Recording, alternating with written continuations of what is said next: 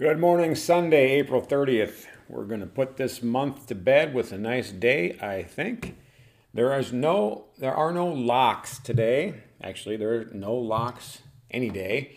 There's, what I should have said is that there's not an outstanding play such as Edmonton last night that came through for us for one and a half units. I gave you guys that one on the podcast. But let's get into it, and uh, you can make your own decisions on what you should play, if anything. I will be playing the games that I've said, and the rest of them will be over at uh, Score Projections page on Patreon, P A T R E O N. Score Projections over there. So again, the, the MO has been to give you the last day of the last game of the day on each individual sport, and we'll just keep on doing that. So in baseball, it's Arizona over Colorado. We're going to split it up here a little bit. Arizona is only a minus 125 favorite. I have Arizona 5.78 to 5.04, which is under the total of 12. But these numbers are going to be skewed a little bit under because of the. It's basically I do a manual adjustment on the. Uh, mostly manual adjustment on the Colorado at home scenario with being too many points. Um, it is factored in already to these numbers that it's in Colorado, but there has to be a manual adjustment to.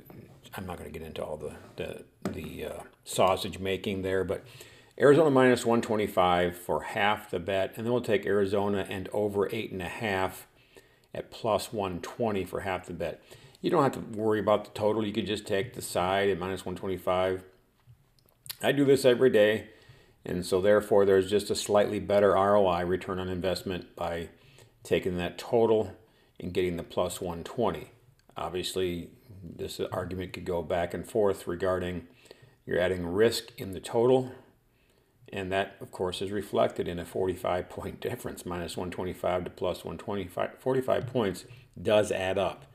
So, while you might you will see a few more losing bets by adding another side of risk in the same game parlay rather than just taking the minus 125 over time because it's not Colorado's at home they could win the game and then you've risked minus 125 on that side of it and uh, rather than the plus 120 so you're saving money on that potential Colorado win there and you're getting more profit if it goes 9 and above but again, it is six and one half dozen of the other. So that's the play in baseball. Hopefully that didn't come across as gloomy Gus or boring or what's this guy talking about. Arizona over Colorado is where you should be looking. In NBA, this is a this is a tough one. Officially, cut to the chase. There's no place. Here's how they break down. I've got the Knicks at 109.87, Heat at 103.51. I've got the Warriors at 118.88 and the Kings at 117.81. So technically, it's the Knicks in the over and the Warriors in the over. There's not enough value there to do anything. If you have some odds boost at your book where you can turn a coin flip game into a positive ROI, positive return on investment play, then play it. Again, if you have a 50 50 chance of winning a bet and they're giving you somewhere between 25, whatever your book's giving you. They do that every once in a while. 25, 50% boost. You've just turned a heads or tails coin flip into profit. You should always play a game. Well, maybe always is strong, but let's listen. If you can, if you can walk up to somebody on the street and say, "Hey, let's," you take a coin out of your pocket so you know it's not a fake coin. It's a 50-50 chance to win. Um, if it turns up heads, you give me six bucks, and if it turns up tails, I'll give you five bucks. What stranger would ever take that bet? And even though it's their own coin, they know it's fair. It's fake. It's not a fake coin. Why would they ever do that? Well, that's what the sports book is giving you in that scenario. So as long as you feel like it's a toss up, that actually has value.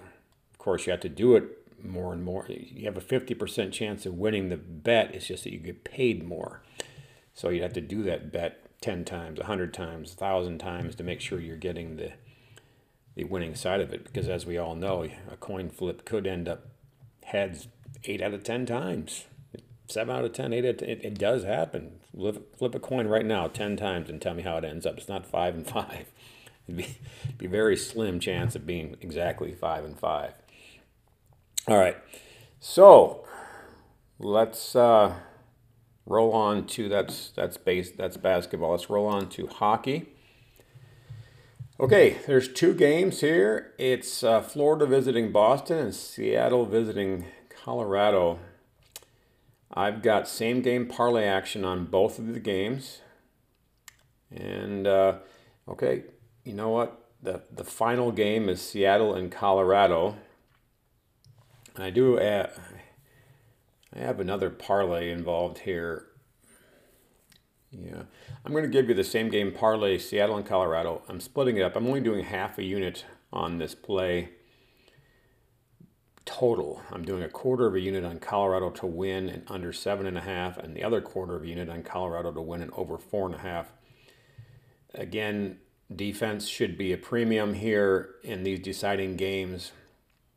I would lean under actually in Seattle and Colorado if fourth take a side, and then if I'm teasing under seven and a half or over four and a half, I would have a slight preference to the under seven and a half.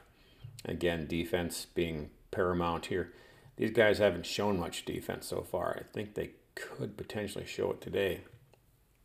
So there's the play. I have a better play over at Patreon. There's a better profit, bigger size play, better profit potential. It's underdog actually. It's a plus 111 play. Go over there and get it if you want. If not, these are the plays for today. I do hope we have a nice day to finish off April.